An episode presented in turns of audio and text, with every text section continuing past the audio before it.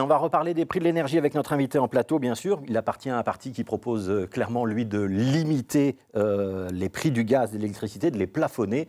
Mais on interrogera aussi sur euh, l'interdiction de manifester que les bourgmestres pourraient désormais prendre contre les casseurs. Et on fera peut-être un petit détour par l'Ukraine aussi, si on a le temps. Nous accueillons Nabil Boukili, député fédéral pour le PTB. Bonjour Nabil Boukili. Vous venez d'entendre le patron de la CREG qui fait un certain nombre de propositions aux parlementaires et donc aussi au gouvernement en disant bah, on pourrait aller vers plus de transparence, peut-être vers un cadrage des prix, pour reprendre le terme qu'il a employé.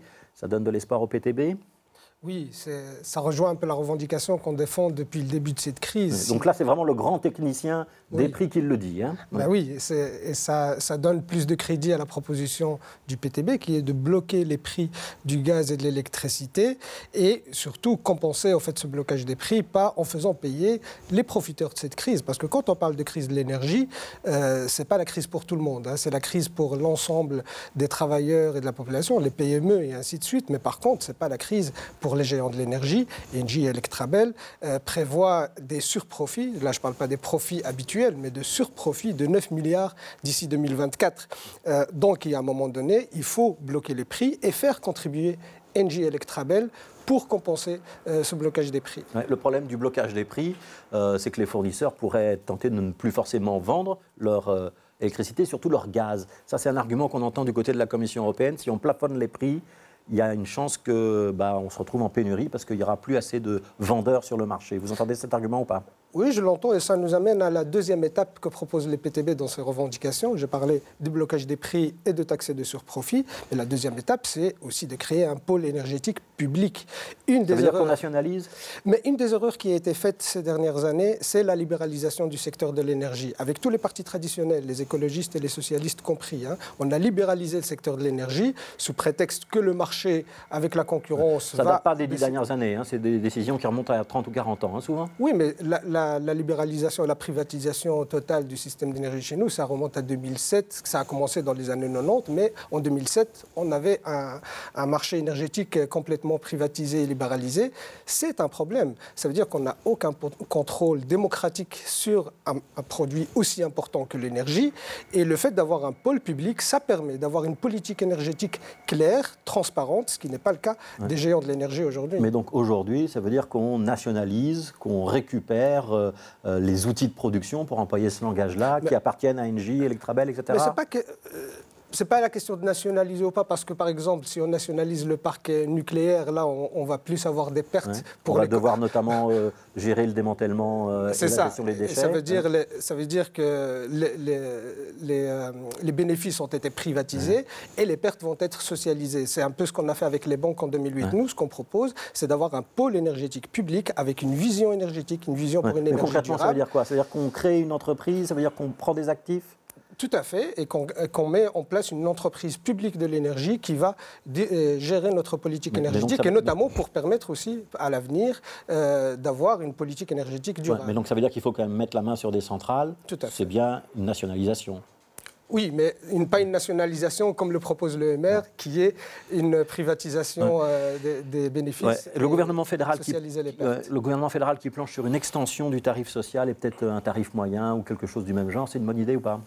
Oui, d'ailleurs, nous, on a été constructifs dans ce débat-là. On a voté pour euh, l'élargissement, euh, enfin, pour l'élargissement du tarif social, mais ça reste largement insuffisant. Aujourd'hui, les factures. C'est quand même un Bruxellois sur trois qui en bénéficient. Hein oui, mais ça reste complètement insuffisant. Parce que, que ce soit pour les gens qui bénéficient du tarif social, parce que le tarif social, il est aussi euh, influencé par les prix du marché, parce qu'il est basé sur les prix du marché. Donc, le tarif social en soi a augmenté de centaines d'euros par rapport malgré tout que 20% du prix du gaz quand on a le tarif social. Mais il reste les deux tiers. Il reste les deux tiers qui, qui, ne, qui, ne, bénéficient pas de ce tarif social et qui, eux, sont euh, en plein dans la crise énergétique aujourd'hui. Il faut trouver des mesures pour l'ensemble de la population et pas seulement pour une seule catégorie. Même si on soutient cette mesure, parce qu'on la, trou on la trouve nécessaire. S'il y avait un tarif moyen qui était proposé à la Chambre, vous le, vous le voteriez? On Oui, on le votera. comme on, voté, comme on l'a voté l'élargissement du tarif social, on a voté pour cette mesure-là parce qu'on veut être constructif dans le débat, mais on dit que c'est insuffisant, il faut aller plus loin, notamment bloquer les prix. Alors, je voudrais qu'on parle de sécurité. Euh, la ministre de l'Intérieur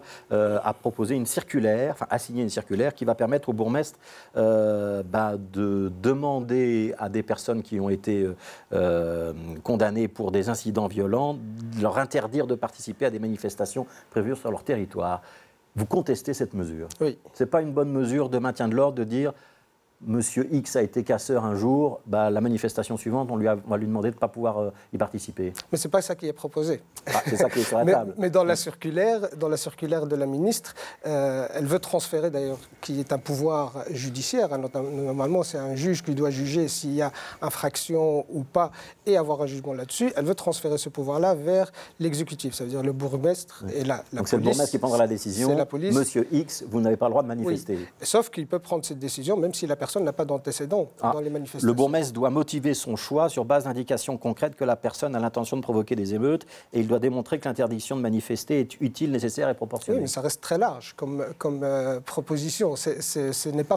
C'est notamment Philippe Claus qui était oui, demandeur oui, tout à fait. de cette mesure. Vous Philippe... pensez qu'il va trop loin? Mais Philippe Claus, d'ailleurs, il avait demandé une loi là-dessus. Sauf qu'ici, on a une circulaire. Ça veut dire même le débat démocratique au sein du Parlement euh, n'est pas permis avec cette circulaire. Euh, S'il y avait un texte de loi, au moins on aura un débat contradictoire au sein du Parlement. On peut auditionner des spécialistes. Euh, D'ailleurs, la Ligue des droits humains a contesté cette circulaire, notamment parce qu'elle est disproportionnée. Et ça nous rappelle, par exemple, la loi euh, appelée loi anticasseur en France, qui a été recalée par le Conseil constitutionnel en France, notamment parce qu'elle était jugée disproportionnée. Alors que dans cette loi, il était précisé que c'est des gens qui ont des antécédents. La circulaire ne parle même pas d'antécédents. Oui, on va, va voir peut-être une image de, euh, de ce qui s'était passé. C'était euh, au bois de la Cambre il y a un peu plus d'un an. Hein, on avait eu des affrontements très forts avec, euh, entre des jeunes et la police. Et puis on a eu plusieurs manifestations après, euh, dans le cadre euh, du Covid, qui ont parfois été très violentes. Vous estimez que ces gens qui manifestent à répétition avec des actions violentes où on s'en prend aux policiers, on lance des pavés, etc.,